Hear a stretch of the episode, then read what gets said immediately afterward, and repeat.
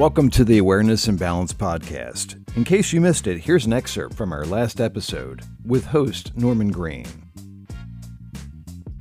You know, sometimes we think about things and we work from our anger sides, and a lot of times it's not the solution that we want. So remember this sometimes silence can never be misquoted. It's a good thing to sometimes practice because less is more. If you see somebody like an uncle, a cousin, or a, a good neighbor that might be a good role model, so to speak, somebody you see to go into work every day doing those things that we essentially talked about earlier in the podcast, and seek them out. Ask them questions. Established in 2017, the Awareness and Balance Foundation was created by two brothers looking for an answer to one of the many mysteries of life. We live in a world filled with tough decisions and situations that sometimes lead us down the wrong path. Through its joint efforts, the Awareness and Balance Foundation supports our youth with their everyday struggles and helps them mature into respectable adults that will be assets to society rather than liabilities. Welcome now to the Awareness and Balance Foundation podcast and host Norman Green. Hi. Welcome to our continuing topic the means of reaching our youth. But before we begin, I would like to share with you some biblical trivia. The answer to last week's question, who was Moses' father in law? The answer is Jethro. Now, today's trivia question What was God's sign to Noah that the world would never be destroyed again with water? Now, don't Google that. I'll give you the answer in the next podcast. Now, your sentiments are essential. Your sentiments sound true. Your sentiments sound real. But I know from my experiences with the generations today, I don't quite understand the generations of today. And I'm not going to say that I understand the generations of today. And I'm not going to say I'm the solution. Now, what I am going to say is I'm willing to be a foundation for the generations of the world's today and of the world's tomorrow. But as I was asking you that question, not all of our youth today has any kind of structure. They are faced with circumstances in life that has really turned them against who we are as role models or who we are as men and women. They have totally lost any kind of faith in regards to what they're supposed to be looking up to. They're looking up to one another. And those are my feelings in regards to, you know, why our youth are struggling so much or why our youth are feeling so much pain. And I think a lot of what we're seeing and the things that we're hearing regarding our youth is because of that. They don't really have anyone that they believe in. You know, like when you and I was growing up, you know, we had people that we believed in. We had what they what you call block captains. You know, people who really cared about our neighborhoods. Can you please touch on, you know, what happened to the block captains in the neighborhoods? Well, the block captains were people who came to us and gave us a notice that we were going to do a block cleaning. They gave us a notice of the different elections and the times for them.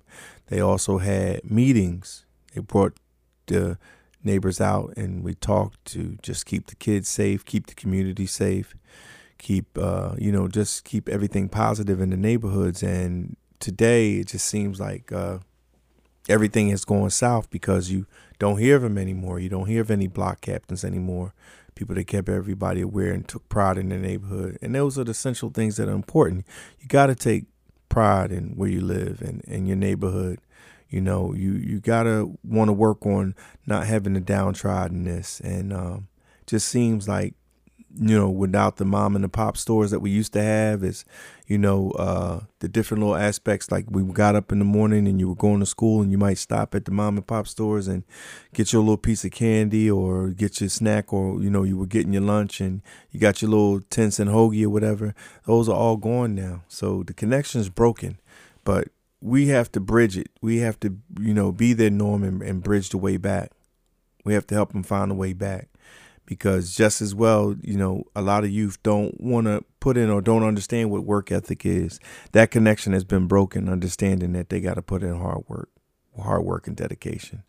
And uh, we have to help essentially establish this again and uh, just help them to get to find their way back. Make make make sure that we can we can make that connection where they can we can we can talk to them so they can relate you know, and understand what they're saying. They hear us, we hear them, and we come to some type of solution so that they they can be better at life. It's important. And I thank you for that response, and I and I can appreciate that uh, response. But as I was saying prior, I don't quite, you know, understand our youth of today, and I don't understand them in the bad way, and I don't understand them in the good way. I love our youth of today and I love the generations, you know, that's going to be for tomorrow, um, because they're they're going to uh, eventually be the leaders of the world, and because they're going to be the leaders of the world, um, I don't think education change, or I don't think educations or the educations that's being offered to our youth will ever change. I think it's the precepts of of how those things work and how those things are structured they'll always you know be quite the same um and where i'm going with this now is our youth now if we don't really take the time and show them that we care because as you know it love is an action word I can talk a good game, and we all know that talk is cheap.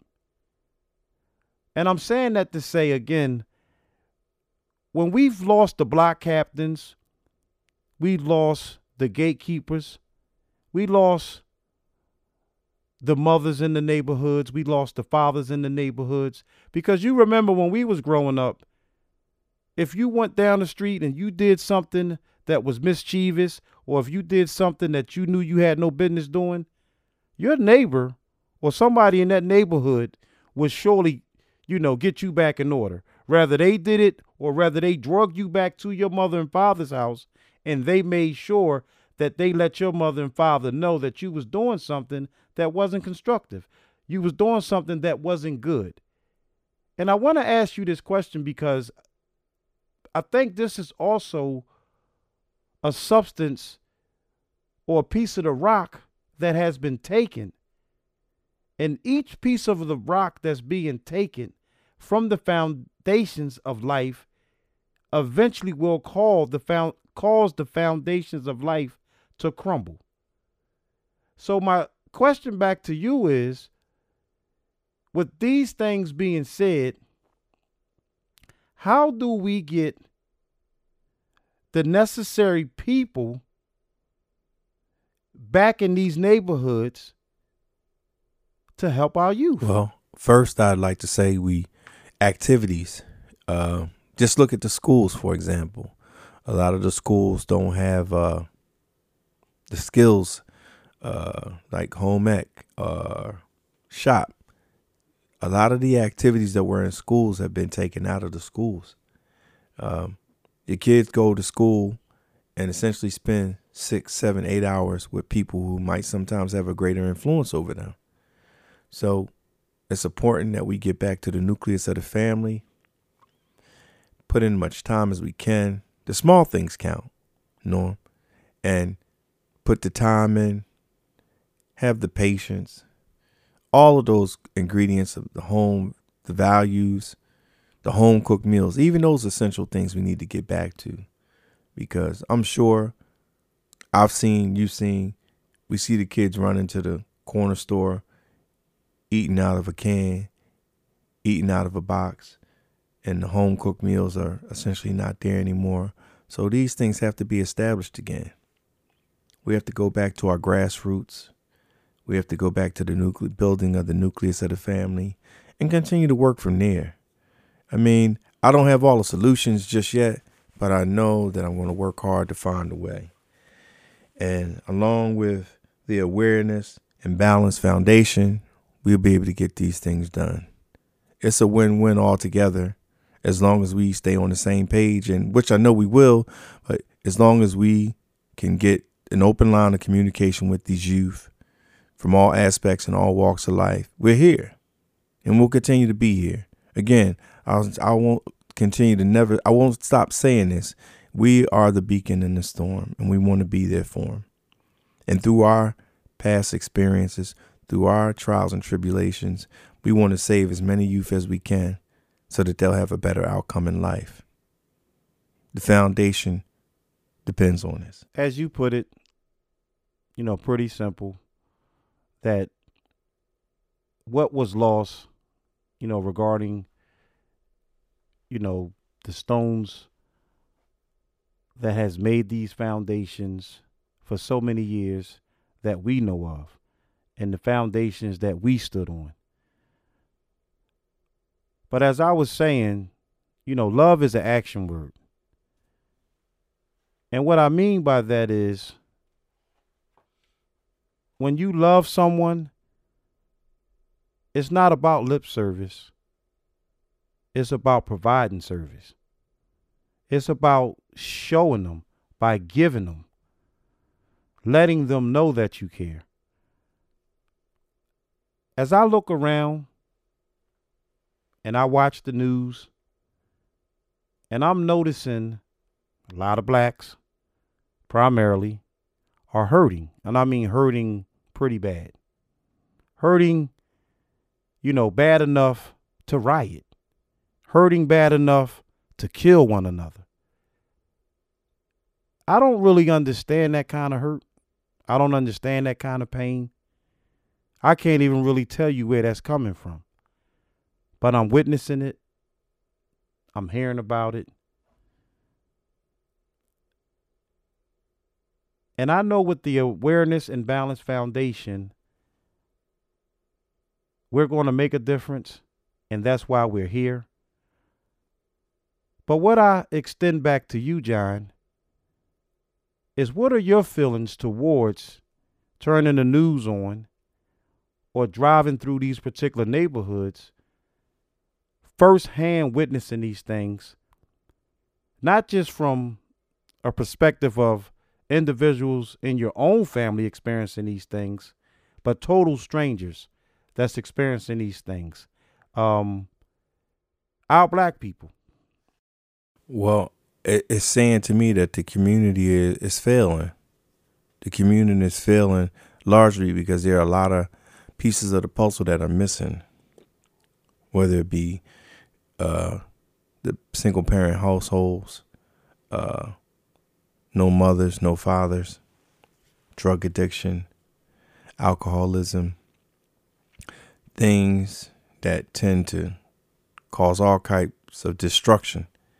And um, more importantly, like I said, based on what me and you stand on, Norman, the Awareness and Balance Foundation, we want to be here to bridge that marginalized gap and, and fix it.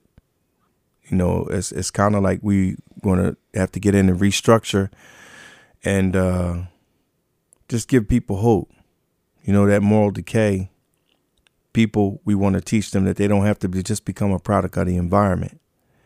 I want to share a story of a young guy, young brother I uh, knew over the course of my life. I've known this young man for a long part of my life. Uh, I'll go back to where I work for my family in the family business that my grandfather established in 1962. My dad ran it for 57 years. And there were young families, young families of young men who were fatherless in fatherless homes. And as I'm there working and I saw these young men over the course of my day, um, you know, if they didn't have anything to eat, I shared what I had to eat. Or if I had some money, I gave them a few dollars to go get them something to eat. Well, in the course of that, uh, recently I had one of the young men contact me on Facebook. He sent me a friend request. And in his friend request, he said, Thank you for feeding me when I couldn't feed myself. And I said, I became a little emotional because I knew uh, where my heart was and my objective of helping him. And I told him I wasn't worried about that, but I told him thank you. But I told him I was just being sincere and I truly meant it from the heart. You know, I never shared this with anybody else. I didn't tell anybody else, but it was just more or less important that um, I helped this young man and uh, he's doing fine. And uh, it's a good thing knowing that he was able to just live a positive life. So you see, we can go from nowhere to somewhere, and it's the small things that counts. Sometimes if we take and we take charge of the small things, the bigger things in life never become a priority. And again, it was just something that was naturally in my instinct to do. And I wasn't looking for any accolades or any money or any any any recognition. This was just something I knew that was the right thing to do at the time. So again, I'm gonna tie back into the Awareness and Balance Foundation. This is just how it's going to be. We want to be there in those highs and lows, in those dark and lonely times in the youth's life. We want to help them. We want to help them get back to the activities. We want to help them to just find things to do. We want to get them back on a solid path in the light. And like I said, I'll continue to work tirelessly along with you, Norman, to just help to be the best foundation that we possibly can for these youth. Awesome. Awesome. Believing in yourself is priceless. Believing in others is even more priceless. From what I'm hearing, first and foremost, from John, another piece of steel that's a part of the Awareness and Balance Foundation is that you have a caring heart, that you have a caring member that rides with you and been riding with you all of your life. And that's really appreciated. And that's what yes. we're standing on. So as we continue to extend how we have arrived to the Awareness and Balance Foundation, we want to continue to add more and more truth and raise the awareness to the youth about being productive, about believing in yourself, about one day looking in the mirror and appreciating what you see. I have a very interesting story because once upon a time, I was that lost youth. And when I was that lost youth, I did some of the things unimaginable. And when I say they was unimaginable, they were unimaginable. I was robbing. I was doing all sorts of things that again was not becoming of a productive individual in society.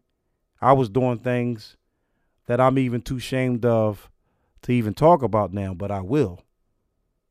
I was doing things that I'm trying to raise awareness against now and even prevent now. Because you don't have to do those things that's not becoming of a woman or not becoming of a man. And that's why we here. We here almost as a roadblock that tells you this isn't the path to take. go back the other way. That's why me and John is here.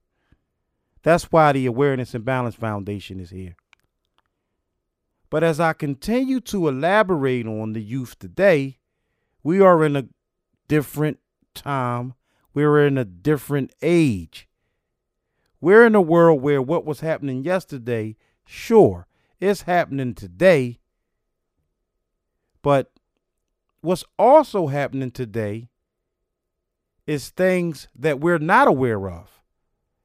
So, as I again extend this back to you, John, how do we, aside from what they so familiar with in regards to foundations and you know people who telling them that they care about them and people who giving them things but for whatever reason we don't prepare them the way that we should prepare them so they can have longevity so they can appreciate life and want to go on to be assets opposed to liabilities.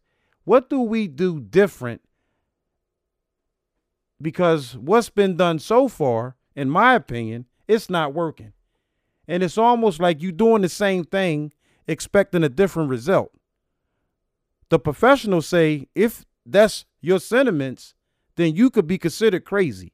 Doing the same thing, expecting different results. If you do the same thing, you're going to get the same thing. So, as I extend to you, what can we do different?